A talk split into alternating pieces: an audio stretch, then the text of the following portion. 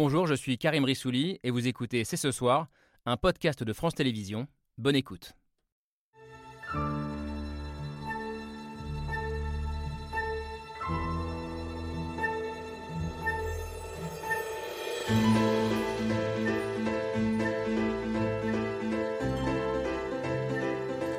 Bonsoir, bonsoir à toutes et à tous. Soyez les bienvenus sur le plateau de C'est ce soir. À trois mois du premier tour de la présidentielle, pas moins de trois livres consacrés cette semaine à celui qui bouscule le jeu politique, Éric Zemmour. Trois auteurs, un historien, deux anciens responsables politiques qui interrogent le phénomène, qui se demandent comment un tel discours peut avoir un tel écho dans la France de 2022, quelles en sont les causes, qui en sont les responsables, sont-ils à droite, sont-ils à gauche?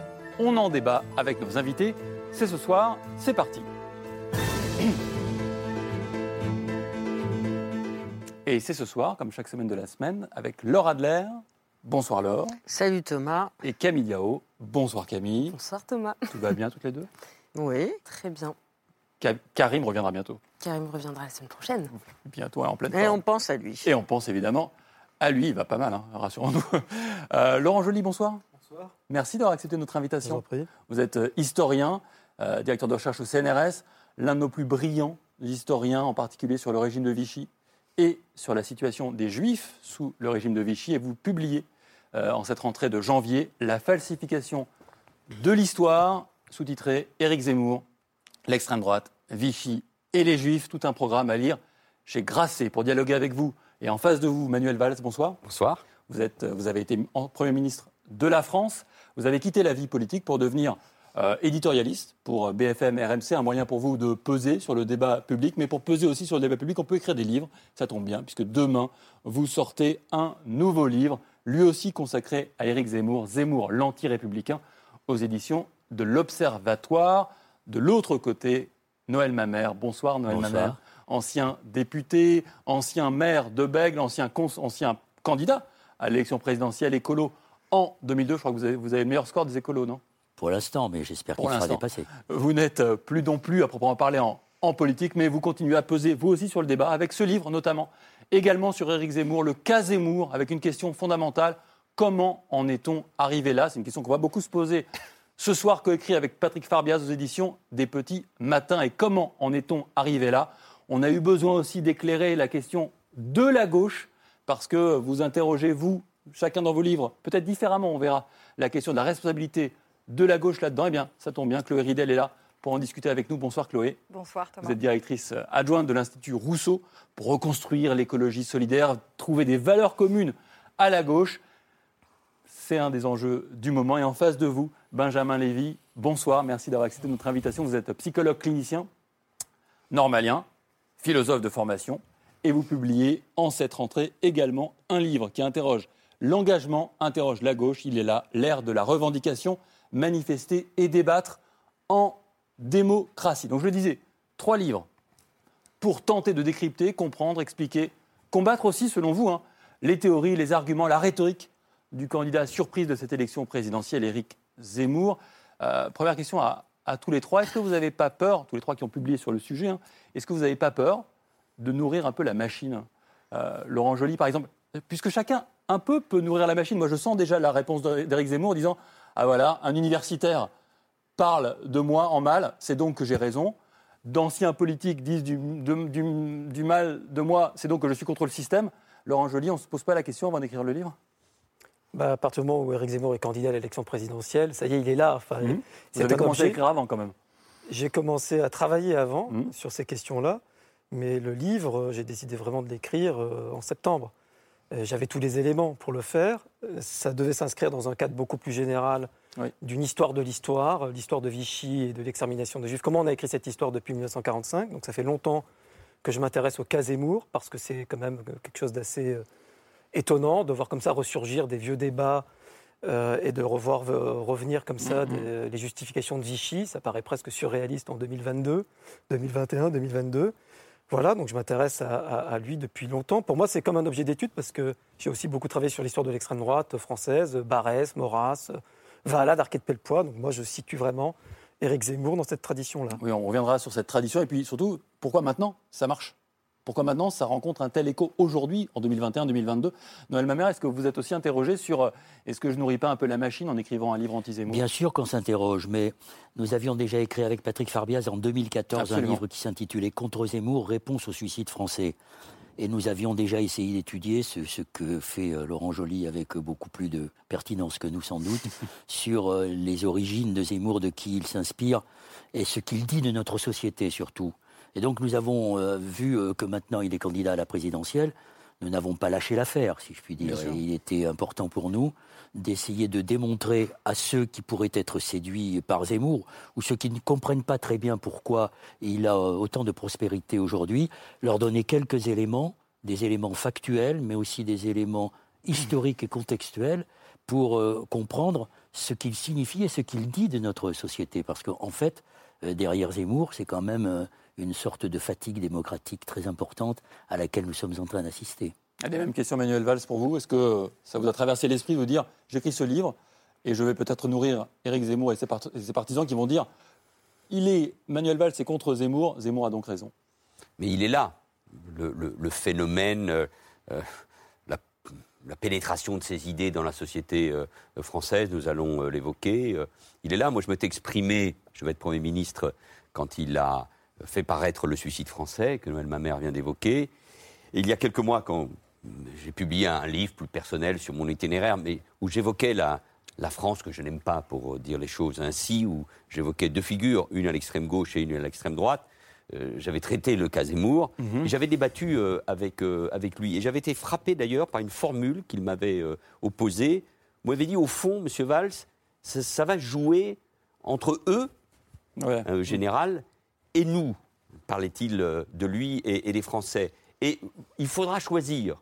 Il faudra choisir entre euh, l'immigration, euh, euh, euh, les islamistes, tous ceux qui n'aiment pas la France, et, lui, l'avocat, le, défenseur euh, euh, de, la, France. Et, quand j'ai vu que bah, il, il rentrait dans la, campagne avec un certain succès, euh, euh, je me suis dit, il faut, répondre, et ma passion de l'histoire, sont mes études, le goût des Français pour, euh, pour l'histoire et pour euh, la controverse, paraissait important que nous soyons quelques-uns, en tout cas moi je l'ai fait, à démonter, l'historien le fait évidemment, euh, les mensonges historiques, mais les manipulations et comprendre pourquoi il le fait. Il ne le fait Oui. pas comme historien, il le fait au service d'un projet politique qui est la réunification, dit-il, des droites, au nom, et Laurent Joly le dit très bien aussi, de, la, haine de l'étranger. Oui, c'est tout, tout votre travail, en fait, hein, Laurent Joly, de, de nous dire à quel point euh, cette revisitation de l'histoire de notre passé a vocation à jouer sur le présent et peut-être sur l'avenir.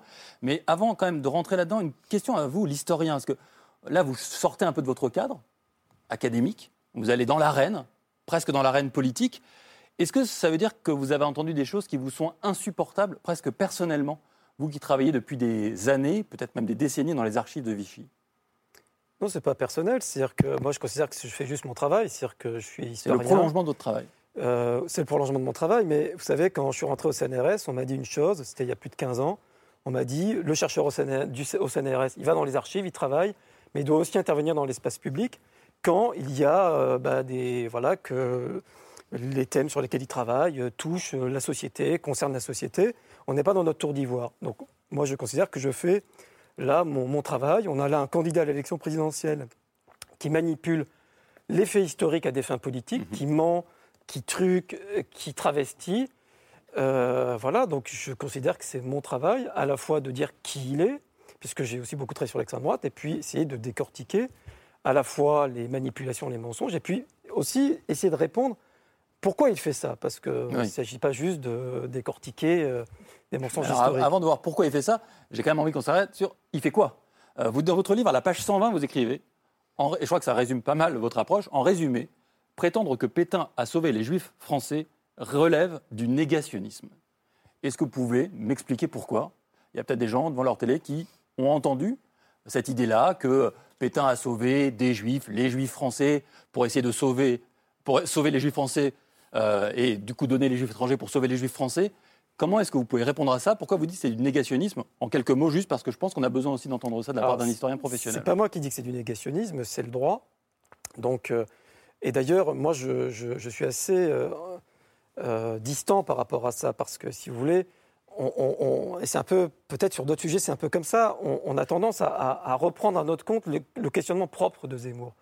Pour moi, la question de sauver les juifs français ou pas, c'est, je veux dire, c'est pas ça le, plus, important. Le plus important, c'est que Vichy, à un moment donné, a livré massivement des juifs apatrides parce que Vichy voulait collaborer, parce que Vichy est antisémite, voulait se débarrasser de tous ces juifs étrangers qui considérés comme indésirables.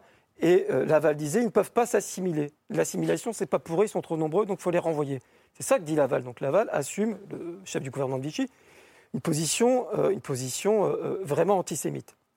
Donc, euh, euh, vous voyez, je suis, je suis là-dessus. Il faut faire attention parce que, évidemment, au bout du compte, la politique de Vichy a amené à mettre tous les juifs en danger. Ce qui fait qu'au bout du compte, 24 000 juifs français aussi ont été euh, déportés, dont dès 42 des enfants. Les enfants des apatrides étaient pour l'essentiel français. Mais il y a dans la loi, la loi Guesso, depuis 1990, il y a ce qu'on appelle le délit de contestation de crimes contre l'humanité. Et effectivement, les juges considèrent que dire que Zemmour, a, euh, que pardon Zemmour, que Pétain a sauvé les Juifs français relève de la contestation de crimes contre l'humanité. Mm. Il y a des journalistes qui ont été condamnés à ce titre-là. Zemmour n'a pas été condamné à ce Oui, titre-là. vous rappelez effectivement Voilà. la, la Parce condamnation que les magistrats ont 2021. considéré que le contexte était une émission de CNews, c'était un débat avec Bernard-Henri Lévy. Le contexte faisait qu'on ne peut pas dire que Zemmour est antisémite, on ne peut pas dire que c'est lui qui a cherché à mettre ce sujet sur le tapis. Voilà. Donc, euh, moi, où je, relève des formes de négationnisme chez Zemmour, parce qu'il y, a- deux choses. Le suicide français, en 2014, on voit qu'il reprend la, rhétorique pétainiste, classique. C'est la rhétorique pétainiste depuis 1945. euh, euh, évidemment, ils veulent se justifier de crimes qu'ils ont, commis. Donc, Pétain va dire au moment de son procès, son avocat va dire Ah, ben si on a livré des juifs, c'était pour sauver les Français. Vous voyez, là, on est dans une rhétorique de justification. Mais Zemmour, il va plus loin. C'est-à-dire que dans le destin français, il y a, je, vois des choses qui, qui, qui s'assimilent un peu au négationnisme. Par exemple, quand il dit qu'il y a eu une rafle du Veldiv sous Oui. la République. Mm. Ça, je trouve ça absolument incroyable de dire À la toute fin, en de- 1940. ouais. voilà, de dire ça en mai, en mai 1940, de suggérer que euh, l'opinion publique euh, était favorable à la déportation des Juifs, vous voyez, de suggérer que même les Juifs français Oui. n'étaient pas contre le fait de déporter. Donc, vous voyez, là, on est dans des choses qui rappellent effectivement la rhétorique négationniste. Noël Mamère, vous Pour revenir à ce que vous disiez tout à l'heure et l'engagement des intellectuels comme euh, Laurent Joly, il a eu des prédécesseurs euh, tout à fait emblématiques. Je pense en particulier à Pierre Vidal-Naquet ou à Marc Bloch, qui se sont engagés sur ces sujets.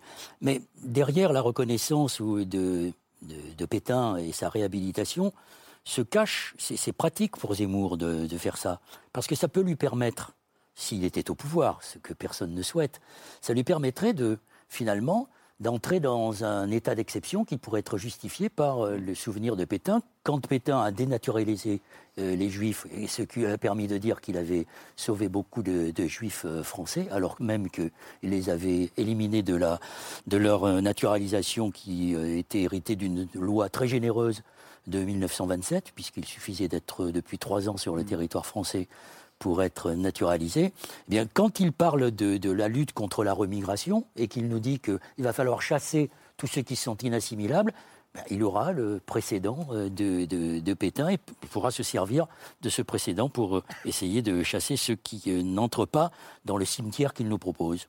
Euh, Vous, Manuel Valls, euh, dans votre livre, vous dites vous n'êtes pas historien, mais vous aimez beaucoup l'histoire. Et vous attachez-vous à déconstruire en particulier un propos d'Éric Zemmour qui vous choque beaucoup, vous aussi avec votre histoire personnelle, c'est l'idée que le fascisme est de gauche. Oui. Il- D'ailleurs, il n'est pas le seul, parce que j'ai j'ai eu un débat étonnant d'ailleurs avec euh, Michel Onfray, que, que je ne confonds pas hein, avec Éric Zemmour, mais qui demandait un Nuremberg de la gauche, et notamment expliquant que euh, euh, le, fascisme venait euh, de la gauche. Alors Mussolini venait de la gauche italienne, c'était un pacifiste, y compris avant, avant, avant la guerre, et Hitler a collé le mot socialisme au mot nazisme ou national-socialisme. Mais pourquoi il le fait? Au fond, l'entreprise et les exemples qui viennent d'être pris le démontrent très bien, c'est pour relativiser. Au fond, tout se vaut. Tout se vaut. Pétain de Gaulle, y compris, euh, Laurent Joly ne l'aborde pas puisqu'il il- est centré sur euh, la période de, de- de Vichy, qui me semble évidemment la plus importante. J'ai même été étonné, vous l'abordez un peu au début de votre livre, par le fait qu'il il rentrait dans le débat sur Dreyfus. Oui. Euh, Dreyfus, peut-être ne serait-il pas innocent, ou s'il était attaqué, c'est parce qu'il était allemand, Oui. ou- oubliant Il est en plus que les, les, euh, les parents, le père, euh, de celui qui sera le capitaine Dreyfus, décide de partir d'Alsace, Alsace euh, annexée par Bismarck, et, et si Dreyfus de- rentre dans l'armée, c'est précisément comme, comme patriote, parce que parce que il aime la France, et s'il est au cœur d'un complot organisé par une partie de l'état-major, c'est parce qu'il est juif, et tout ça déchaîne une campagne euh, Ouais, euh, antisémite. Laurent monstre Joly dit, il y a qu'à lire la presse de l'époque. hein. il, il prend, il prend tous les exemples, au fond, et, et là, il se- on dit, est-ce qu'il est, qu'il est fasciste? Le- Il se situe dans cette tradition intellectuelle, politique, évidemment celle de Barès, d'abord et avant tout celle de, de, de Maurras, de déconstruction de déconstruction de ce qui a fondé la République. On sait tous que l'affaire Dreyfus est un moment clé, et évidemment de la revanche des anti-Dreyfusards en partie, je, je résume sous le contrôle de l'historien, que peut représenter 40, qui est une revanche vis-à-vis euh, de, de la République. Et donc cette déconstruction, mais elle sert au projet Ah, voilà. politique. Absolument. elle ne sert va- pas au passé On va d'abord, elle expliquer effectivement en quoi ça sert aujourd'hui le débat politique et le discours politique que de revenir sur de vieilles histoires. Benjamin Lévy. Oui, je voulais vous remercier effectivement d'avoir souligné qu'il y a une profondeur historique aussi du personnage de Éric Zemmour, puisque euh, vous le montrez, euh, le discours sur Vichy qui tend à dédouaner Vichy, vous le montrez dans votre livre, il existait déjà bien avant Zemmour, et vous nommez notamment le cas du colonel Rémy, si j'ai bien compris, effectivement, qui dès 1950 passe de la résistance et était un- finalement un compagnon d'armes du général de Gaulle qui devient dans une sorte de dynamique que le général de Gaulle ne comprendra pas vraiment, d'un coup euh, une sorte d'apôtre euh, de Vichy. Euh, il semblerait aussi que dans les années suivantes, il y a eu tout un discours qui se soit développé. Et Éric Zemmour n'était pas le premier à avoir cette tendance-là à dédouaner Vichy. Et il y a une autre tradition, si j'ose dire, parce que malheureusement, ce n'est pas la meilleure des traditions françaises, dans laquelle Éric Zemmour euh, s'inscrit, qui est effectivement celle euh, de Drummond, d'un certain, euh, disons, antisémitisme, d'une xénophobie. Ce travail qui montre effectivement dans quelle dynamique ici Zemmour s'inscrit à ce niveau-là, il avait été fait par Gérard Noiriel en 2019 dans un ouvrage qui s'appelle, si je me souviens bien, Le poison et le venin, ou La plume et le venin, le venin et la plume. Donc, euh, tout cela montre qu'il y a au moins deux euh, tendances dans lesquelles Éric Zemmour euh, s'inscrit. D'une part, dédouaner Vichy. D'autre part, effectivement, une certaine tendance de primitifs journalistes euh, à faire de la xénophobie, finalement, leur cheval de bataille et à employer tous les moyens disponibles. Le dont il s'inspire, il le cite souvent d'ailleurs dans son livre La France n'a pas dit son dernier mot, Bainville, parce qu'il n'ose pas ouais. évoquer Maurras, qui était plus directement antisémite que, que Bainville, et il s'inscrit aussi dans une logique beaucoup plus récente, mais dont- sur laquelle on reviendra, qui a réussi finalement une sorte de victoire culturelle, une hégé- l'hégémonie culturelle de la l'extrême droitisation du débat public. C'est c'est le, le Grèce créé par Demenois en 68, puis le club de l'horloge. et Bon, alors vous voyez, on parle d'Éric Zemmour depuis le début de cette émission. On crédite Zemmour d'une légitimation et d'une entrée dans un discours politique. On le commente, on l'analyse, on le dissèque. Moi, ma question, j'ai beaucoup apprécié votre livre par sa rigueur scientifique et son argumentation, c'est pourquoi nous, nous avons en France un Éric Zemmour? C'est la question qui m'intéresse. Au premier tiers de votre livre, vous dites, certes, il a des ancêtres, certes, il y a toujours une extrême droite nationaliste, mais pourquoi cette cristallisation? Pourquoi cette entrée en masse dans le discours politique? Pourquoi nous sommes si incapables de le contrer? Pourquoi nous sommes si impuissants à lui répondre? On est tous euh, des gens passionnés par l'histoire, par l'approche de la vérité, mais pourquoi nous avons un Éric Zemmour alors que certains pays européens n'en ont pas, très proches Alors, on va y répondre à cette question. Pourquoi Éric Zemmour Pourquoi maintenant, ce moment historique, aujourd'hui, la rencontre d'un homme avec un projet ancien, Laurent Joly le montre bien, avec une réalité d'aujourd'hui Pourquoi est-ce qu'aujourd'hui, ça fonctionne plus que par le passé, par exemple? Mais d'abord, j'aimerais qu'on se faut qu'on pose la se mette question en de... question, nous aussi. qu'on se pose aussi la question du comment et comment vous avez employé l'expression d'hégémonie culturelle. Ça passe par la bataille culturelle. C'est au cœur du projet même d'Éric Zemmour. C'est le mémo de Pierre Michel.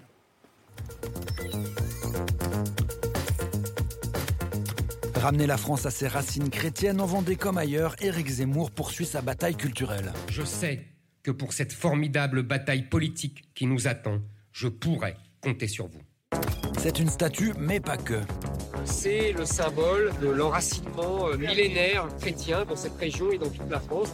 En déplacement en Vendée, Éric Zemmour s'est emparé d'une polémique locale pour en faire un enjeu national. Le candidat est venu euh, défendre la statue de l'archange Saint-Michel, dont le tribunal administratif de Nantes a ordonné le déboulonnage pour être conforme à la loi de 1905. Décision juridique versus combat politique. La loi de 1905, c'est la séparation des églises et de l'État. Ce, ce n'est pas l'éradication du christianisme et des traditions chrétiennes. Entouré de Philippe de Villiers et de Patrick Buisson, rallié depuis peu par Guillaume Pelletier, le candidat était venu remettre l'église au centre du village, mais surtout au cœur de l'identité française. La France a été faite par le christianisme, que ça plaise ou non. Buisson, Pelletier, de Villiers, une photo de famille chrétienne en terrain identitaire.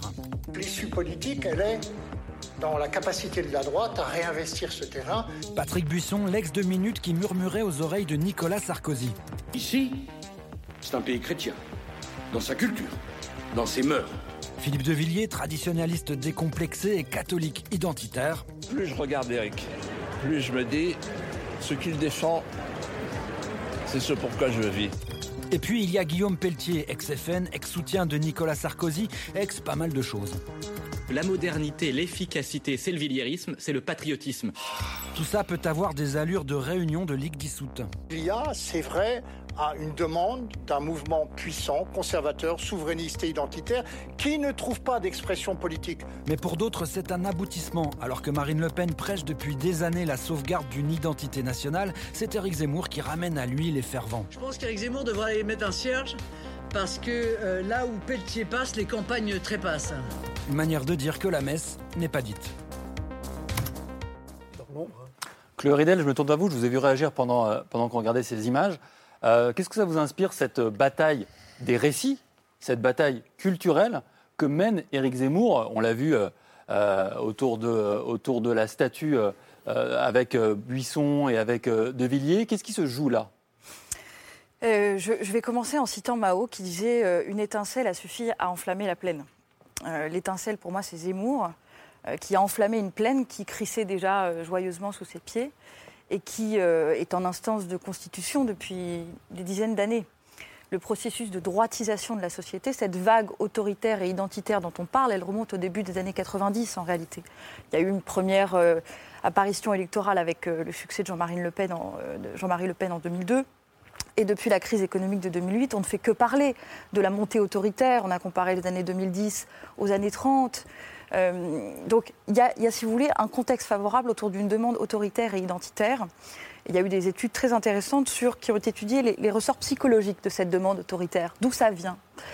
Euh, et qui disaient que la prédisposition des individus à l'intolérance était ravivée face à la menace d'une dissolution de la cohésion nationale, de l'ordre social. Et l'extrême droite exploite ça à fond en disant l'immigration va dissoudre notre communauté nationale, civilisationnelle, pour parler euh, euh, comme Zemmour.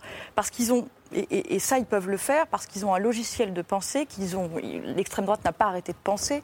Noël Mamère parlait du Grèce et des nouvelles des droites qui, dès les années 60, euh, mettent en avant le thème identitaire à fond, qui est aujourd'hui euh, exploité etc. par Éric Zemmour. Donc c'est vrai que face à cela, il ne suffit pas soit de ne pas en parler et de l'ignorer, de ne pas parler de, de l'angoisse identitaire qui se joue. Euh, il ne suffit pas non plus de traiter les gens de fachos ou quoi que ce soit. Il faut attaquer cette angoisse à la racine et s'attaquer au désordre du monde qui la provoque, cette angoisse. Pour répondre un peu à ce que Laura Adler posait comme question, cette plaine qui crise pour vous depuis les années 90, c'est un substrat d'affaiblissement, de crise économique et sociale qui a fait remonter la question identitaire, c'est bien ça? La question identitaire a toujours été présente elle a toujours été présente. Je veux dire, pas, elle, elle, elle, ne naît pas que de la crise sociale et économique. Euh, ce, qui, ce, qui, crée cette angoisse pour moi, c'est l'impression d'un désordre et d'une dissolution de la communauté qui est liée euh, au désordre de la mondialisation, selon moi. Alors, désordre de nature économique, mais aussi à des flux migratoires qui sont perçus comme étant incontrôlés. Les gens ne s'opposent pas à l'immigration. Ce qui les angoisse, c'est qu'ils ont l'impression qu'on ne sait pas la maîtriser, la contrôler, Alors, et puis surtout mmh. intégrer les gens qui sont chez nous. Cette question-là, je, je, suis sûr, intéresse aussi le psychologue clinicien que vous êtes. Euh, Est-ce que cette question-là, c'est quasiment de la psychologie sociale, d'un groupe qui serait comme ça perturbé, qui serait un peu sans repère et qui, par conséquent, reviendrait à des, à des questions identitaires. Est-ce que ça vous parle, ça Benjamin Alors, Lévy? Ce qui m'interroge, c'est euh, le manque de repères aujourd'hui et euh, le manque d'un cadre qui fasse que euh, les différences puissent coexister.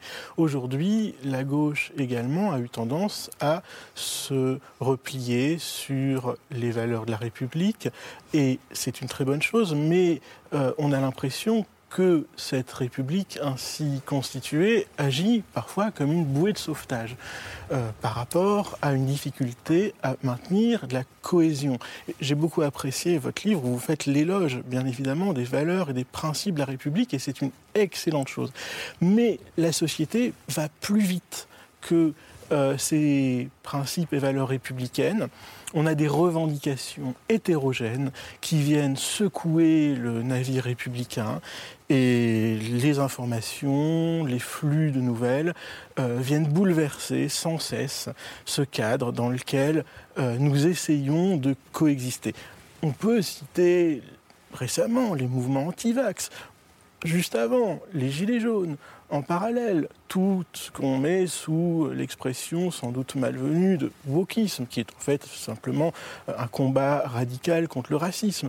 On peut citer énormément de choses, je ne veux pas monopoliser la parole, mais ce que je voulais dire, c'est que des revendications ici viennent faire exploser le cadre républicain et que la gauche a le plus grand mal, elle aussi, à créer un effet de synthèse. Alors, on part de Zemmour, on arrive à la gauche. Je me tourne un peu naturellement vers vous, Manuel Valls.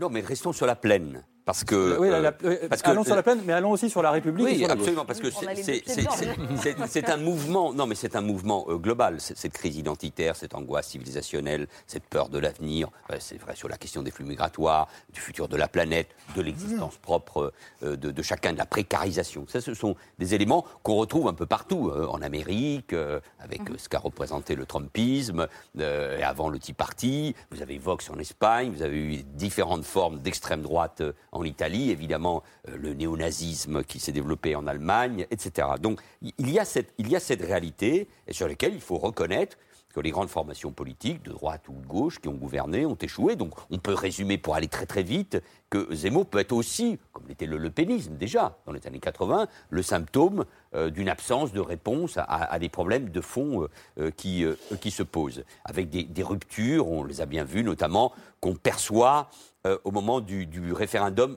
sur Maastricht, hein, le premier en 92, d'une rupture sociologique, sociale. Et deuxièmement, il y a un élément euh, propre à, la- à ce qui se passe en France, à l'extrême droite, c'est-à-dire que Zemmour arrive à un moment où lui d'ailleurs, il parle de Gramsci, il parle de la bataille euh, euh, culturelle, c'est pour ça qu'il faut la mener. C'est pour ça que nous avons raison d'écrire, parce que c'est une bataille politique et culturelle. Où, au fond, il dit, le moment est venu, la plaine est, est- est- est- est prête, elle, elle est favorable. Et en plus, ma candidature, je, je- je- je le cite, sert au fond à écarter l'obstacle qui, qui a empêché la réunification euh, des droites, qui est le lepénisme. Parce que le nom Le Pen, euh, euh, les, les- les- les sources même, l'origine du lepénisme dans la collaboration, euh, empêche cette réunification. Et moi, je fais sauter les digues. Et je le fais avec un discours culturel, une forme de redonner la fierté, comme parfois le vieux Le Pen les avait donné, ou la tentative autour, en effet, de la droite euh, nouvelle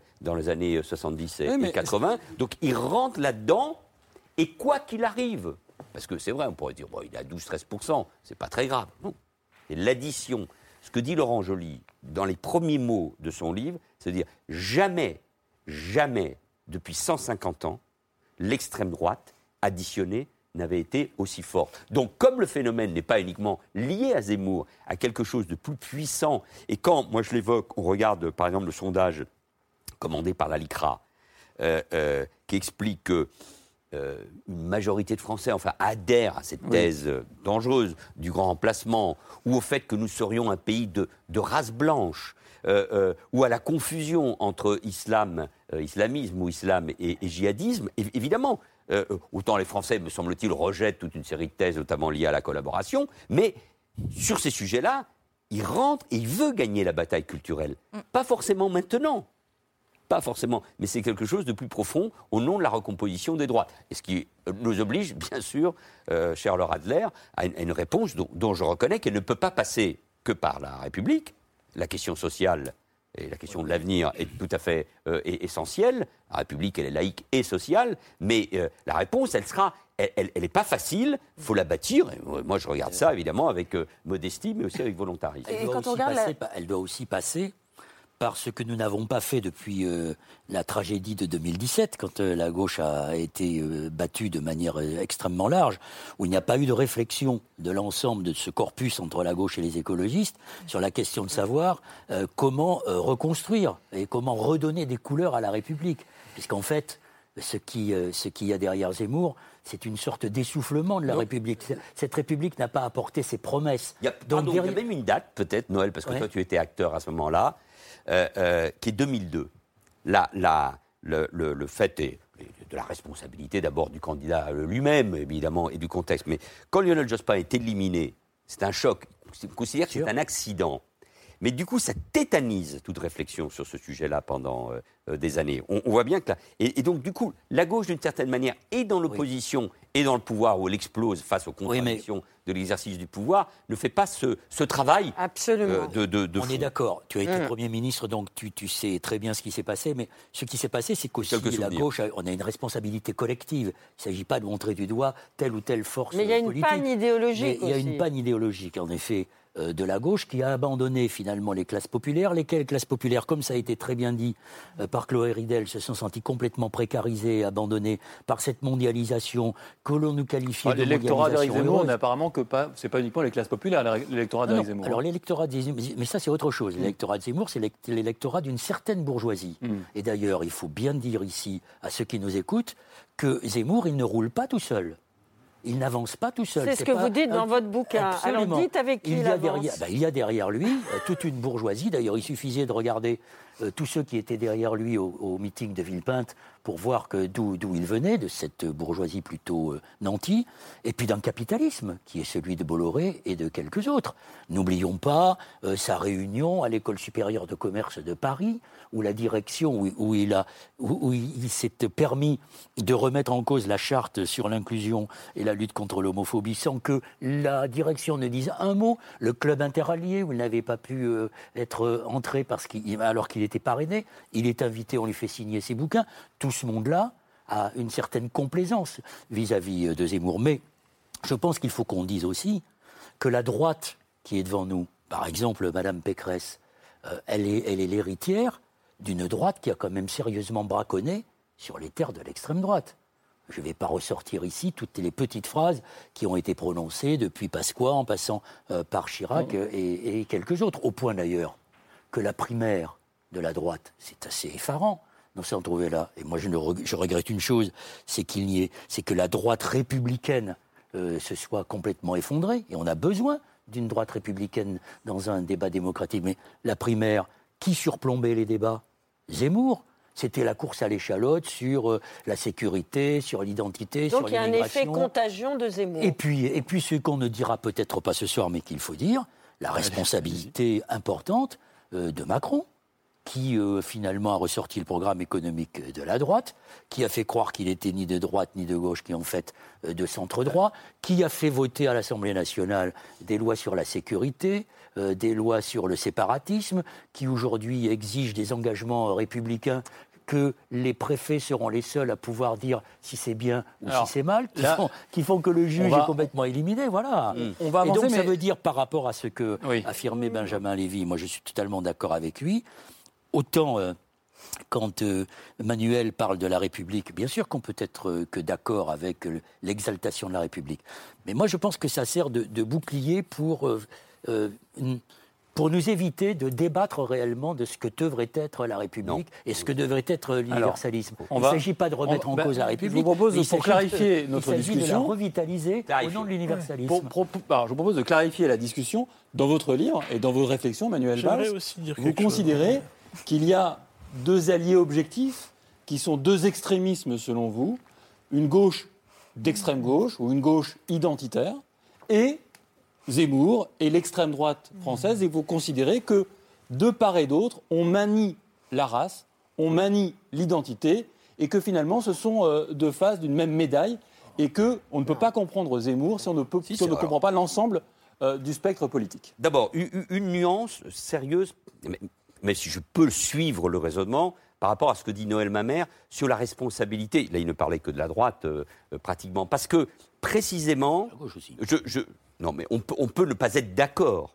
Mettre en cause des euh, euh, déclarations ou des politiques de droite ou de gauche. Mais en l'occurrence, on était sur euh, la droite. Laurent Joly fait référence dans son livre au fameux colloque de, de Villepin. Mais force est de constater tout de même, tout de même, que Jacques Chirac, d'abord, Nicolas Sarkozy, même il y a eu ce compagnonnage avec Buisson, dont, dont- dont je reconnais euh, que cela a été un problème. Mais, et Nicolas Sarkozy en 2007 réduit euh, le Front euh, National, le, le score du Front National, et il reste dans un cadre qui est celui de la non-acceptation de l'accord. Je dis ça parce que si on confond tout, c'est- je ne dis pas que Noël Mamère a tort sur ce sujet-là, qui a évidemment ce qu'il appelle le braconnage, c'est un, mot. Mais en tout cas, que la droite cherche à comprendre ce qui se passe dans son électorat et à répondre à des sujets, on ne peut pas le reprocher. La question des alliances, ou la question plus idéologique, me pose problème. Deuxièmement, oui, je- alors là, je, reprends la, thèse de, Gilles Clavreul et, de, mon vieil ami euh, Laurent Bouvet, qui est parti,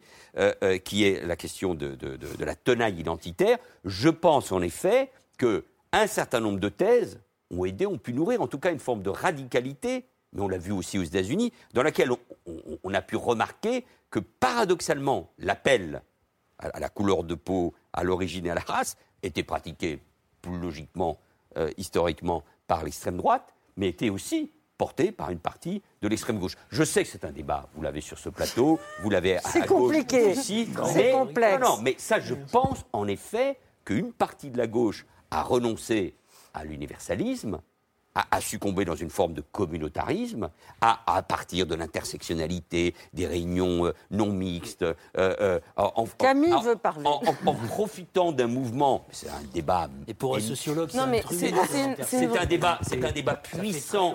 Avec les ex-premiers ministres, Camille et Manuel Valls, vous, êtes quand même du coup en train de renvoyer dos à dos euh, des militants qui manient cette notion de race Oui. pour lutter contre les discriminations et des politiques qui manient également cette notion Oui, de oui. race pour appeler à la discrimination. Est-ce Oui, qu'on peut vraiment établir une équivalence Oui. entre ces deux camps? Ah, mais Ça pose moi- pas un, pro- un Non, moi, ça ne me de- pose pas de problème. C'est ce qui- pour ça qu'il y a eu des débats et même des schismes au sein de la gauche sur ce sujet-là. Mais pourquoi est-ce que c'est la même chose? En tout cas, il y a des moi, responsabilités. ça pose problème, hein, Moi aussi, Alors, on bien, laisse Manuel et vous pourrez pourquoi. répondre après. mais il, y a, il y a des responsabilités qui peuvent être euh, partagées idéologiquement. Les courants ne viennent pas du même mouvement, bien évidemment. Mais euh, euh, il y a là, oui, euh, une responsabilité. C'est-à-dire que quand on fait appel soi-même, quand on abandonne une forme d'universalisme pour une cause qui est une belle cause, qui est la lutte contre euh, euh, le racisme, l'antisémitisme, les discriminations, eh bien, on a joué ça. Je rajouterais, ça n'était pas votre remarque, qu'en plus, une partie de la gauche a dérivé. A dérivé soit dans l'antisémitisme, même si c'était minoritaire, soit dans des Ultra minoritaire. Ultra Ah, minoritaire. très bien, Bah, très bien. Si Laura Adler, si vous le dites, euh, c'est que ça doit être pas tout à fait vrai, parce que Pourquoi Ben, je m'amuse. Euh, euh, non. Bah, moi, ça m'amuse eu pas, votre au nom. Non, mais il y a eu au nom, on, l'a- vu, d'une jonction avec euh, euh, l'islam politique dans les quartiers. Il y a un livre très important, l'un de vos confrères, euh, qui est Louis Plenel, qui fait un livre pour les musulmans, dans une référence à celui de l'article dans le Figaro de Zola pour les juifs, avec une idée. Euh, Les musulmans forment le nouveau prolétariat, puisque les ouvriers, ce la classe ouvrière. Si, c'est Pas du tout ce que dit Plenel. C'est ce qu'il dit. toutes les façons, Et il donc, n'est pas là. On l'invitera un jour avec vous. Ça montre pas Oui, le mais Zemmour non problème. plus n'est pas là. Le problème, c'est que vous dites qu'il y a une partie d'extrême gauche qui est ultra antisémite. Je vois Oui. pas où. Eh bien, eh bien, eh bien, je crois. Alors que vous, je n'ai pas compris ce que vous disiez à la fin. Vous ne le pensez pas Mais je, je ne- je- C'est une réalité, je- que ce soit sur la question. votre hypothèse. Alors, c'est une question que ce soit sur Israël. Mais vous voyez bien. c'est-à-dire que face- euh, je C'est prends pas un- le problème, Je prendre un autre exemple. Quand vous avez. Et Zemmour joue là-dessus, quand il parle des banlieues, y compris pour expliquer ce qu'il appelle le grand remplacement. Quand il explique que les Français juifs, comme lui ou sa famille, originaires plutôt d'Afrique du Nord, sont partis des quartiers populaires. J'en ai été l'élu de l'Essonne et notamment de la Seine-Saint-Denis, pour aller vers d'autres quartiers, parce que l'antisémitisme au quotidien était une réalité. Et qu'ils se sont sentis abandonnés par les élus et par une partie de la gauche qui pratiquait au mieux le communautarisme, soit qui était complice de cela. Que vous vouliez ou non, vous êtes aveugle, vous ne regardez pas cette réalité. C'est un choc qui évidemment Chloé, a- a- on va laisser la ré- racine de on ce va qui nous arrive alors, en ce On moment. va, on va tous la- avoir le temps de parler. pas dit que c'était la Et on va- racine. Ah, c'était un- C'est des ultra des minoritaire. débats Alors, attendez, Noël Mamère, attendez. Et ça, là-dessus, moi, c'est mon désaccord avec une grande partie de la gauche, ou de, la, de le parti de la compris. gauche avec moi, mais là-dessus, je vous promets, Laura Adler, je ne lâcherai rien, parce que la responsabilité de ceux qui nisent cela, Laure, de ceux qui nisent là, elle est Je vous immense écoute, dans la Manuel. Alors, Chloé, attendez, Non, Noël je- Mamère, j'en doute pas. s'il vous plaît. Ce débat me paraît totalement, euh, totalement hystérisé. Je voudrais revenir sur euh, l'équivalence dont vous parliez tout à l'heure. Évidemment qu'il ne faut pas la faire, cette équivalence, parce que autant je déteste, autant que vous, le mot racisé. Vraiment, j'aime pas ça. Je, je pense qu'il n'y a qu'une race humaine. Et Pour autant, dit, le- le en tant que femme... Excusez-moi, je fais juste une petite parenthèse. Le mot, le mot ra- racisé, c'est pas un mot essentialisant. C'est un mot qui désigne la façon C'est dont exactement certaines ce personnes que sont c'est exactement ce que j'allais dire, c'est que moi je n'ai jamais à Merci, me Camille. définir comme une femme blanche et personne ne m'a renvoyé à ma couleur de peau.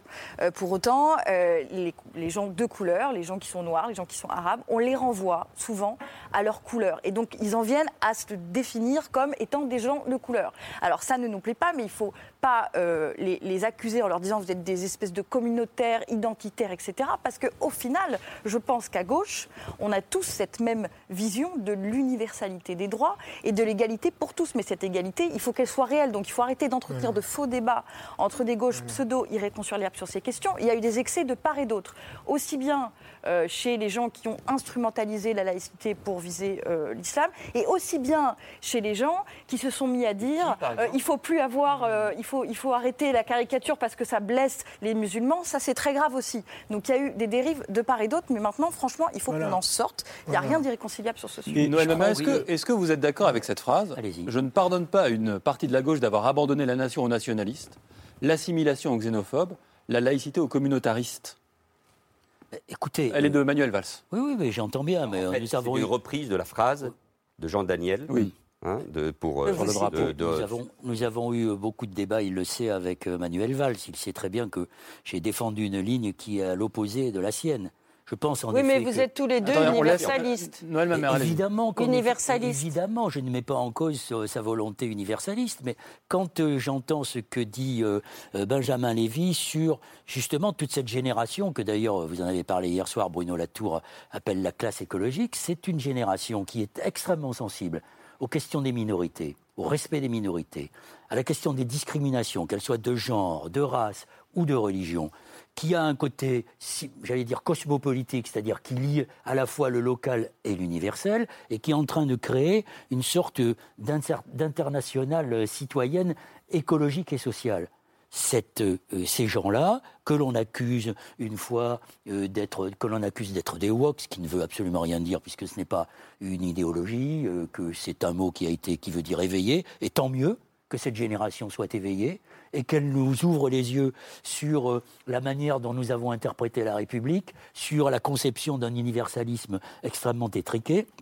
Et cette expression de woke, elle est née en effet euh, aux États-Unis dans les années 60. L'un des premiers à l'avoir utilisé, c'est Martin Luther King dans un discours célèbre en 1965. Mais ça ne veut pas dire aujourd'hui qu'on peut se permettre d'organiser euh, à l'université, avec euh, euh, organisé d'ailleurs par des non-universitaires, ou en tout cas pas dans le cadre académique. Si, il y avait des- pas mal oui, d'universitaires. Il y avait le ministre de l'Éducation nationale qui a par- ouvert le colloque. Un, un colloque organisé par, le- par deux, deux institutions, mais qui, euh, qui euh, pendant deux jours, a essayé de transformer ceux qui introduisent, euh, qui s'interrogent sur le fait colonial, sur le genre. Enfin, on ne peut pas dire que Et ce colloque est intéressant. et sur le féminisme, sur l'écologie, et on dit de ces gens-là euh, qu'ils seraient en train de- d'être une menace pour la République et même pour la civilisation. Je veux dire, c'est complètement débile. Alors, C'est Laurent- complètement fou. Alors que ces gens-là, qu'est-ce qu'ils veulent? C'est l'approfondi- l'approfondissement démocratique dans un cadre universaliste. Ce n'est rien d'autre que ça. Laurent Alors peut-être qu'ils font peur à ceux qui veulent maintenir le statu quo. Non, mais moi, j'ai pas trop envie de me mêler à cette conversation parce que je, je maîtrise pas tous les éléments. On s'éloigne Mais, on s'éloigne de Zemmour, c'est magnifique. Et on s'éloigne de Zemmour pour faire du zémorisme, ce qui est quand même inquiétant parce que Mais pas forcément. là, ce colloque, pas ce forcément. colloque- Dans le livre que je publie, j'ai essayé de donner des arguments pour montrer qu'on n'est pas obligé de faire cela, qu'il y a des revendications qui vont vers la démocratie, qu'il y a des revendications qui vont vers plus d'égalité sans que ça soit une menace. Et on a l'impression d'avoir ici une gauche qui a froid aux yeux, une gauche qui n'a pas de courage, une gauche qui a peur Monsieur Valls, de tout ce qui ressemble à de l'activisme, à du militantisme. Et vous portez une responsabilité énorme dans ce mouvement-là. Oui, Monsieur Valls, Donc, je prie, je effectivement, prie, je laisse pense qu'avec ce républicanisme rigide, Voilà. il me semble qu'effectivement, on a fini par n'avoir plus Mais je crois que Laurent Joly avait de la parole. Ouais. Mais, Alors- mais, mais, mais, vous, vous- vous savez, ce, Oui, ce monsieur débat, ce qui, ce qui est bien, c'est qu'on d'abord on débat. Alors ce n'est pas le monde entier contre Manuel Valls sur Non, ce plateau. non, pas. qu'on précise Non, les choses. Et surtout, Moi, je je voudrais en revenir pas. au livre Mais, ce n'est pas le- enfin, mais ce ça pas pas. Non, mais ça n'est pas le sujet. Moi, je comprends qu'il y ait un débat, et notamment à partir du moment où la gauche est dans l'état où elle est, dispersée et hors jeu pratiquement. D'un point de vue euh, électoral, je comprends parfaitement qu'il y ait de l'inquiétude, de la colère et qu'on cherche des solutions. Deuxièmement, qu'on cherche à répondre à ce qui se passe dans euh, le pays. Parce que c'est un paradoxe. Il y a à la fois les problèmes identitaires qui montent et de l'autre côté, il y a une demande très forte de services publics, d'État, euh, d'égalité, de lutte contre les précarités, les inégalités. Il y a, il y a aussi cette réalité qui est issue euh, de, de- de- de ces deux années marquées par, par la pandémie. Mais mais ça, c'est une conviction. C'est pour ça que le débat historique m'intéresse, y compris dans les débats. Je, je vais, je vais forcer le trait, mais pour bien faire comprendre. Quand il y a l'affaire Dreyfus, vous, à ce moment-là, je vous dis vous pour vous, pour, et, je, me, je me permets ça pour provoquer le débat, mais vous l'avez fait avec moi. Il y a une partie de la gauche qui, au nom de la question sociale, ne veut pas rentrer dans le débat et ne soutient pas le capitaine Dreyfus. Tous hésitent au début, y compris Jaurès. Mais la force de Jaurès, c'est de rejoindre le combat de Clémenceau, de Lazare et de Péguy. Euh, et de Zola, bien évidemment, euh, qui a compris ce qui est en train de se passer euh, dans le pays. Et une autre partie, Gued, je ne parle même pas des socialistes euh, qui sont euh, à Alger, mais Gued dit non, la question sociale est plus importante. Donc moi, je ne nierai jamais la question sociale. Et surtout l'aspiration à l'égalité, parce que c'est une passion française, la question de l'égalité. Et je suis inquiet sur la montée des inégalités, qu'elles soient territoriales, sociales ou dues à la couleur de peau. Quand j'avais évoqué le mot apartheid territorial, social et Juste ethnique, après les attentats. c'était Ah oui. c'était dur, c'était sans doute exagéré par rapport à la référence de ce qui se passait en Afrique du Sud, mais parce que cette réalité, je la vivais comme maire et comme député. Mais quand on abandonne, quand on pense que nous ne sommes que la somme des combats militants et des minorités, alors le risque, c'est l'abandon de l'universalisme. Et c'est pour ça que je ne suis pas d'accord euh, avec vous. Alors, je suis en profond désaccord dans- de plan théorique dans- avec alors, vous. Et là, on aide Zemmour d'une certaine Mais quand, manière. quand je lis la tribune de Madame Taubira qui est parue dans Le Monde il y a quelques jours, je retrouve l'esprit des Lumières, je retrouve une gauche qui n'a pas froid aux yeux, qui n'a pas peur de la diversité, qui n'a pas peur d'aller vers les gens, vers les gilets jaunes, vers les antivax, vers les gens engagés, qui n'a pas peur non plus de euh, montrer qu'elle aime un petit peu, trouver un petit peu cette diversité et qui pourtant est tout à fait Moi, j'ai laïque, peur de tout à fait républicaine. pour le débat avec tout le monde. vous La preuve- la en avec des principes et des valeurs. La preuve Je en veux est. dire, Je, je voudrais ajouter un mot. Puis Camille, pour, après. Pour Manuel. J'ai j'ai lu votre livre que j'ai beaucoup apprécié. On le sent porté par un espoir, un enthousiasme que les valeurs universelles qui nous unissent tous puissent continuer à fonctionner. On le sent argumenté historiquement par toute cette histoire de la gauche qui est en panne aujourd'hui, mais qui a existé, qui existera peut-être demain de manière nouvelle. Mais par contre, les déchirures de la démocratie, comment fait-on pour qu'elles soient le, le moins fortes possible? Comment fait-on pour préserver l'universalisme? Comment fait-on pour que nos espoirs continuent à subsister dans un vivre ensemble qui finalement arrive à exister aujourd'hui? Nous parlons sur un plateau de télévision, Alors, c'est ma vie. mais chacun d'entre nous ma vie, c'est mon arrive combat. à vivre dans un, Moi, avec beaucoup de Alors, moi, solidarité. j'ai été élu, ce n'est ce n'est pas, ce n'est pas un diplôme. J'ai été élu de 88 à, à, 2000, à 2018 euh, de deux territoires d'une très grande complexité, en formant des équipes municipales, en, en- en animant, comme Noël l'a fait quand il était à Bègue, des conseils de quartier, des comités de c'est 28 ans. quartier, Mhm. euh, euh, en parlant avec les gens, en, en permettant de nouveaux militants issus de, de- de ce qu'est la force de la diversité de notre, de notre pays. J'ai vu aussi hein, ce qu'était la montée de l'antisémitisme, de l'islam politique, de l'extrême droite, de la violence euh, dans la, dans la société. Et, et moi, je pense précisément que la force de la République, si elle est universelle, c'est qu'elle embrasse euh, tout le monde. Et y compris, je pense que l'intégration, l'assimilation, c'est pas la négation des origines. Mais nous sommes, et au moins que ce débat qui est provoqué par le surgissement de Zemmour, mais ça n'est qu'une étape de, plus. hein. Elle nous oblige à une réponse. Et, et- et c'est pour ça que la controverse, Et puis c'est Oui. pour ça que la gauche est Absolument. dans l'état où elle est. Et c'est pour ça qu'elle est dans la controverse. Donc moi, j'ai aucun problème dans le débat. On m'a dit, il y aura Noël, Ouais. ma mère. Euh, non, ma mère, il m'en a mis plein la gueule pendant des années. C'est vrai. Et s'il peut, il va même chercher là où je vais. Mais, mais ça n'est pas le sujet. C'est, c'est, Le sujet, c'est quand même, Manuel. mais le sujet, c'est le débat de fond. on va- Et- et- J'entends ce que et- tu et- Attendez, Noël, ma et mère. moi, je pense qu'il y a une sacrée responsabilité dans ceux qui ont brisé la gauche quand elle gouvernait. Et sur la question de l'universalisme. Alors, il a- Et il a alors pas justement, sur la question de l'universalisme, j'aimerais bien redonner la parole à Benjamin Lévy, puisque vous dites quelque chose de, de très intéressant. Vous dites que ces luttes antiracistes, féministes, qu'on a tendance à qualifier justement d'identitaires, de, de communautaristes, ça n'a pas forcément de sens de les, de les opposer à cette notion euh, d'universalisme. Et j'aimerais bien que vous nous expliquiez parce pourquoi. qu'il y a un esprit des Lumières qui est important, qui permet euh, d'exister ensemble dans un esprit frondeur, qui est un peu militant, qui est un peu activiste, qu'on peut euh, raviver. Je pense qu'effectivement, euh, il y a peut-être une crainte avec le climat, avec la menace terroriste, avec les euh, pandémies, enfin les différentes vagues de la pandémie plutôt. Mais pourtant, ça ne doit pas nous faire oublier que euh, on a des repères en France, des repères d'ailleurs bien français, euh, en fait, qui nous permettent de penser à un universalisme ouvert, tolérant, à l'écoute des minorités, sans que ça menace la laïcité. On a aussi des penseurs qui sont actifs, des philosophes. Je pense par exemple à Cécile Laborde, qui a complètement repensé la problématique de l'universalité et de la laïcité depuis la Grande-Bretagne où elle travaille, avec un point de vue effectivement distancié, mais qui nous modèle. permet de repenser un petit peu. la- contre-modèle, qui n'est absolument pas notre Et modèle. pourtant, ça nous fait réfléchir. Mais oui, Chloé- mais Chloé pardon, seconde. prenons un sujet. Et et Éric Zemmour est sur un thème, par exemple, il est sur un sujet qui est très grave, de mon point de vue, qui est le regard qu'il porte sur la femme, sur la question de l'égalité et sur la parité. Une partie de courant politique anglo-saxon, quand euh, il, il nous dit que la libération de la femme, c'est la possibilité pour elle, allez, je mets le pied dans le plat, de porter le voile, pardon de le dire, on est dans une tradition totalement contraire à la nôtre, et précisément, alors là, ce, ce que pourrait être cette idée du féminisme me paraît totalement contraire à, euh, Alors, à l'universel. Chloé Ridel d'abord, et après Noël Mamère. Et puis j'aimerais avoir le regard de, de Laurent Joly, même si c'est pas Non, absolument si son sujet, je suis sûr qu'il a un regard là-dessus. Chloé Ridel.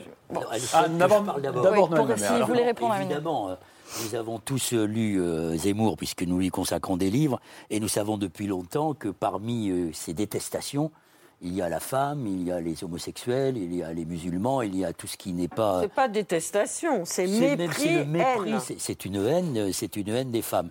Mais euh, la laïcité, telle qu'elle a été conçue après une longue bataille par Aristide Briand et par Ferdinand Buisson, ce n'est pas une laïcité qui interdit à une femme de porter un voile dans les- dans l'espace public si elle en a envie, de porter une kippa ou d'avoir une perruque ou je ne sais quoi.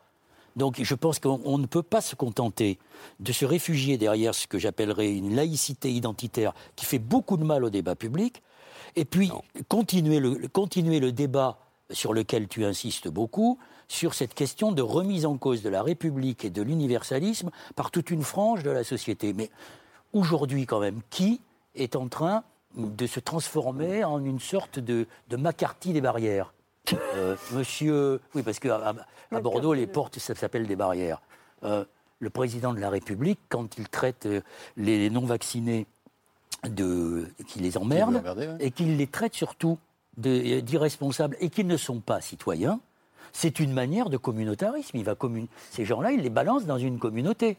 Quand, euh, par exemple, euh, évidemment, euh, Zemmour s'en prend aux musulmans qui seraient inassimilables parce que dans l'islam, il y aurait un gène qui ferait qu'on serait peut-être demain terro- terroriste ou djihadiste et que ne se serait pas compatible avec à la République, c'est encore renvoyer les gens dans une partie. Quand Madame Pécresse dit je vais sortir le Karcher et nettoyer vous avez, bien entendu l'expression nettoyer les banlieues. Nous avons été euh, maire de banlieue. Est-ce qu'on peut apporter des réponses comme ça à ceux qui se sentent déjà stigmatisés? Rappelons quand même que quand euh, on est maghrébin, euh, on est arrêté 9,9 fois plus que quelqu'un qui a la même couleur de peau que moi. Donc moi je veux bien qu'on me parle de l'universalisme et de la République.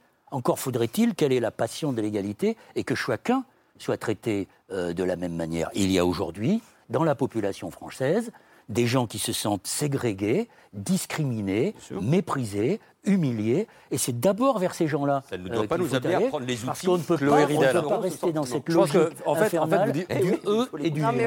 Oui, Vous êtes un peu d'accord dans la mesure Oui. où c'est l'émancipation qui permettra Ah, de sortir la question de de, l'émancipation, de ce elle est- carcan. la question de Chloé Ridel d'abord et puis après répondre. Moi, je, je pense que si on veut à un moment combattre Zemmour et se relancer dans la bataille culturelle, parce que c'est ça que doit faire la gauche aujourd'hui, avant de penser à une recomposition organisationnelle, il faut arrêter de se taper dessus en permanence. Les uns, on se traite de fascistes, les autres de woke, etc. Bon, on a un but, c'est l'universalisme. Il ne faut rien céder à l'islamisme. Rien. Euh, à ceux qui disent qu'il faut interdire, euh, arrêter de caricaturer parce que ça blesse les identités, etc. Et en même temps, il faut voir les discriminations qui existent et qui sont fortes. Je pense franchement qu'on peut s'entendre sur cette base. Mais je crois qu'il faut entamer là et après ces présidentielles qui, malheureusement, sont une impasse pour la gauche. Et quand je dis impasse, je choisis ce terme, c'est parce qu'il n'y a pas de solution. Euh, D'un côté, il y a des gens qui refusent l'union et qui ont des raisons de le faire, parce qu'il y a des désaccords idéologiques qui n'ont pas été réglés. Et de l'autre, vous avez des citoyens dans une logique un peu désespérée qui poussent à tout prix à l'union. Les deux, ils ont leurs raisons. Voilà. Mais la vérité, c'est qu'il n'y a pas de solution. Il y a une impasse. Donc après, qu'est-ce qu'on fait? Il faut qu'on refonde idéologiquement la gauche autour, oui, de l'écologie politique. Euh, mais pas n'importe laquelle, parce que demain tout le monde va être écologiste. Il va y avoir une écologie d'extrême droite, une écologie de droite. L'écologie de gauche, c'est une écologie déjà positive, qui voit l'écologie non pas comme une contrainte ou comme une catastrophe, mais comme une chance de vivre mieux. C'est aussi une écologie euh, euh, juste, plus équitable, solidaire, euh, de rupture, etc. s'inspire Mais de Léon Bourgeois, le Une fois qu'on sera basé sur ce, une fois, une fois qu'on aura fait cette rénovation intellectuelle autour de l'écologie et de la République, il va falloir qu'on organise la force politique qui va avec. Et ça, il n'y en a aucune aujourd'hui sur le paysage de gauche. Ça ne peut pas partir de l'une d'entre elles. Il va falloir un dépassement. Et quand je dis que l'écologie politique a gagné, euh, ça ne veut pas dire que le regroupement doit se faire autour de ELV. Il va falloir créer autre chose. D'accord. Autre Laurent chose. Joly. euh, C'est la transformation pas- qui doit se faire autour des questions que pose l'écologie. C'est ce pas que dit Bruno Latour. Laurent Absolument. Joly, vous n'êtes pas militant politique, vous êtes historien professionnel. Comment vous entendez euh, ce débat? On est parti de Zemmour et on est arrivé euh, à l'état de la gauche aujourd'hui. Est-ce que ça dit quelque chose de notre temps et peut-être aussi de notre difficulté à proposer un contre-récit au récit de Zemmour? J'en sais rien. En tout cas, ce qui me frappe, c'est qu'on on- on revient toujours sur des thématiques identitaires, un peu obsessionnelles. Et, et ça, je pense que je pense que c'est une erreur parce que du coup, on ne peut que faire le jeu de Zemmour. Parce que c'est toujours lui qui aura, sur ce, comme il le dit toujours, le dernier mot sur ce genre de questions. Et je ne suis pas certain que ça passionne autant que ça les Français, en vérité. Et euh, d'ailleurs, les sondages le disent, quand on les interroge, c'est le pouvoir d'achat, c'est l'avenir, c'est... le- L'éducation, la santé. Voilà, l'éducation. La sécurité. C'est important, la sécurité, mais la sécurité n'est pas forcément, n'est pas forcément. euh, Par des moments. oui, ben même, même. euh, Moi, je suis pas d'accord. Les gens veulent aussi de la joie. Les gens veulent aussi Absolument. effectivement ça, faire ça la fait fête. de la joie, ça. le-. Même les gens de gauche, même les Ouais. pauvres. Eh ben oui, Ça, c'est vrai. figurez-vous. Mais est-ce que ça veut dire que Laurent Joly, vous parliez du, Vive euh, le bonheur et la vous parliez joie. du colloque Et la beauté. Non, mais sans, sans- attendez. sans outrance, mais Si- s'il Non, vous plaît. vous avez raison de le On va, on va avancer, mais juste pour un mot, le colloque qui s'est tenu euh, ce week-end dernier à la Sorbonne, qui était essentiellement consacré par la gauche, en tout cas une partie de la gauche, à l'identité, pour vous, c'est une impasse aussi? Bah, c'est pas une impasse. Vous savez, il y a, un, collègue sociologue qui a fait une tribune. euh, il parle de faute déontologique. Je ne sais plus ce qu'il dit exactement, mais parce qu'il dit que c'est contre-productif parce que on va comme ça désigner des, ennemis. Et honnêtement, je vous assure, c'est un fantasme. C'est un fantasme. C'est-à-dire qu'il y a, il y des, universitaires qui pensent un peu de travers. il y en a bien évidemment. Et moi-même à l'EHESS, il m'est arrivé de voir des, des sujets un peu, un peu. Voilà, on, on en rigole. Mais c'est très marginal, c'est très marginal. On part toujours des mêmes cas et on en fait une généralité. Mais ça, mais c'est boulevard pour parce qu'il y a Zemmour. une ça. inquiétude sur le regard. boulevard pour Zemmour. Mais il y, a le- il y a une inquiétude sur le regard qui est porté sur le monde universitaire américain. Et il y, a- il y a eu un point de césure qui, qui a. oh, Il y en a eu sans doute beaucoup, mais il y a un moment, nous y sommes, nous sommes euh, Mhm. euh, sept ans euh, après, euh, ce qui se passait avec Charlie Hebdo.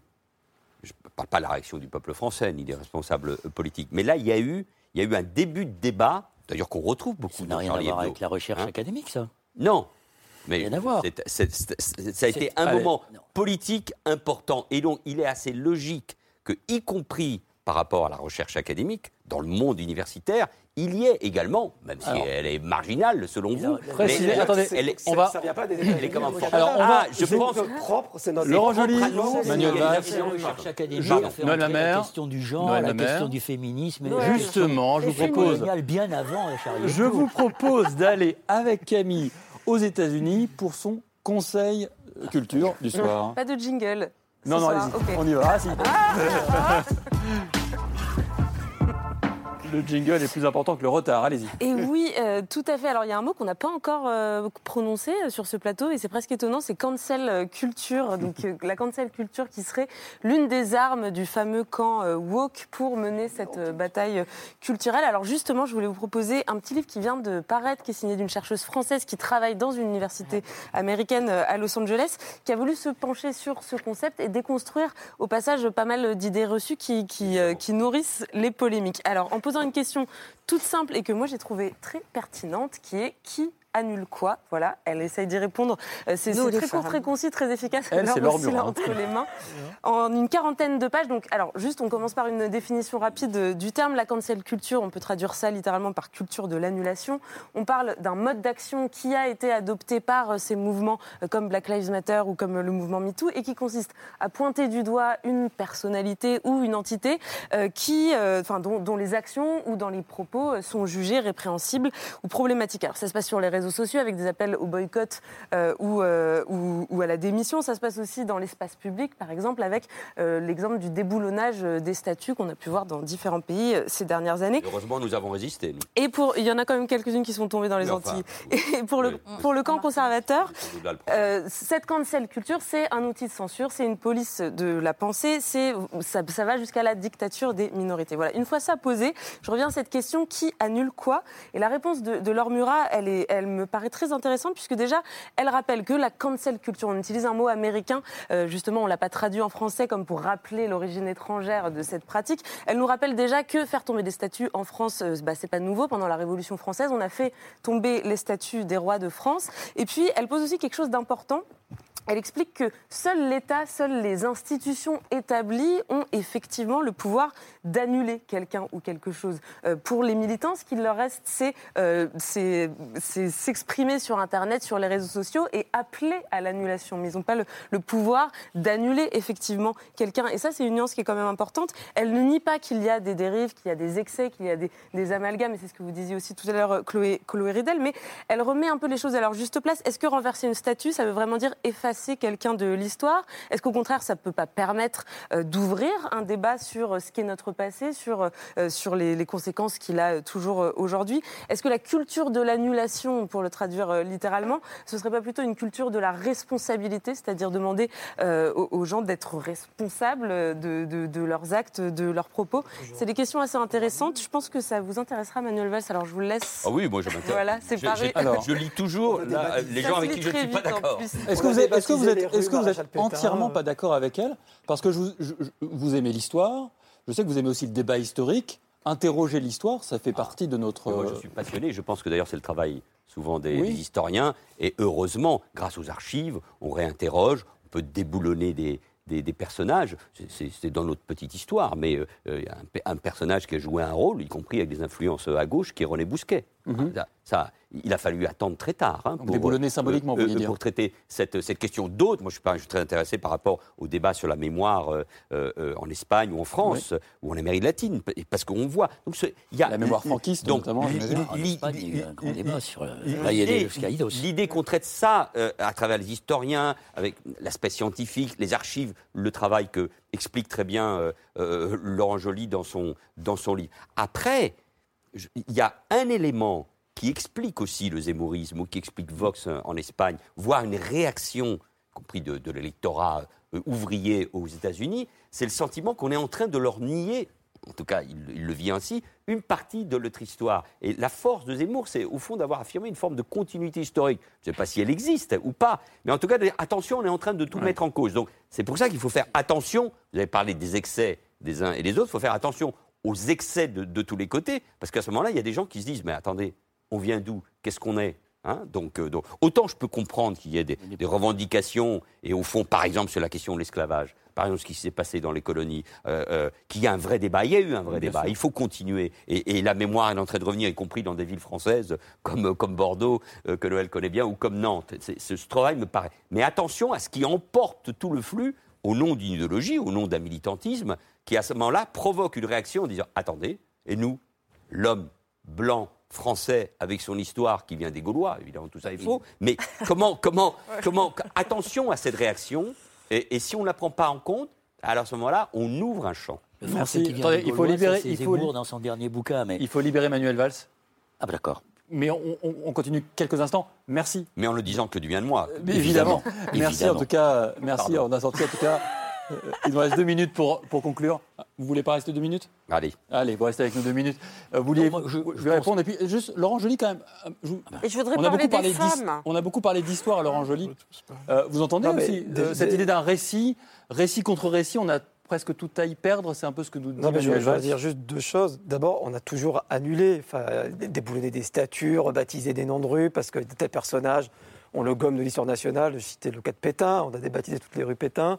Parfois, on se dit, tiens, est-ce qu'il faudrait débaptiser ou pas Cotype, euh, Bainville, des gens d'extrême droite qui ont encore des noms de rues Et on ne le fait pas. Enfin, voilà, on a une, approche.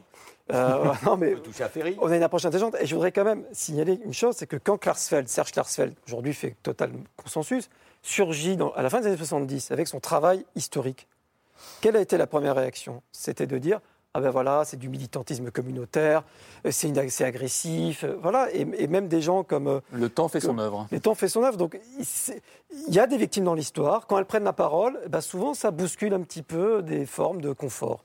Allez, J'ai pas envie de vous mettre en retard, Manuel Valls. Je Il finis. faut que vous y En alliez. fait, c'est quels sont les moyens que se donne une démocratie pour que les victimes puissent s'exprimer et rappeler Non, non, les non, mémoires Ah, douloureuses. pas. J'en ai pour deux minutes. Laure Adler, un mot. Je voudrais parler des femmes, parce qu'on n'a pas beaucoup parlé des femmes en en commençant hein. à parler d'Éric Zemmour. Vous avez vu les efforts pathétiques qu'il fait pour essayer de nous parler après nous avoir démolis pendant des livres entiers? C'est clair. Alors moi, je voudrais dire du bien d'une ancienne ministre de Manuel Valls qui s'appelle Najat Vallaud-Belkacem et qui, avec Sandra Logier, a publié ces derniers temps un livre absolument remarquable sur les fragilités et la vulnérabilité, la société des vulnérables, et qui rappelle que nous, les femmes, nous sommes aux avant-postes du care, du soin, de la réparation de la société, du vivre ensemble, de la possibilité du bonheur.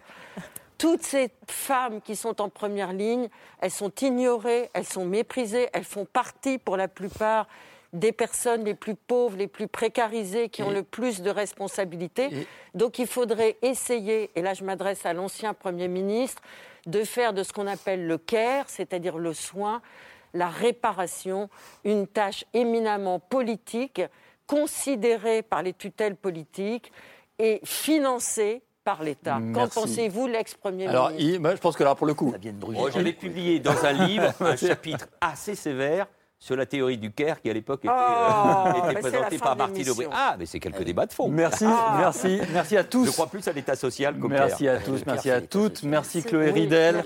Merci Laurent Joly. Le titre de votre livre, La falsification de l'histoire, Eric Zemmour, l'extrême droite, Vichy Et les Juifs, à lire chez Grasset.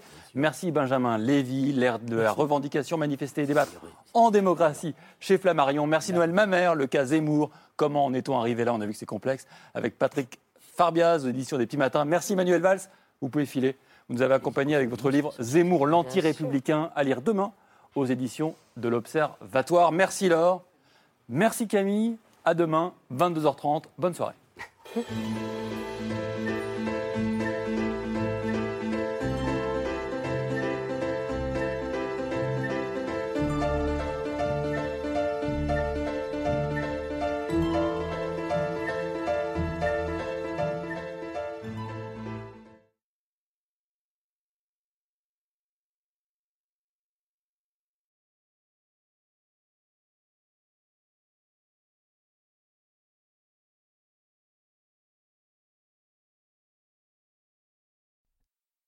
C'était C'est ce soir, un podcast de France Télévisions.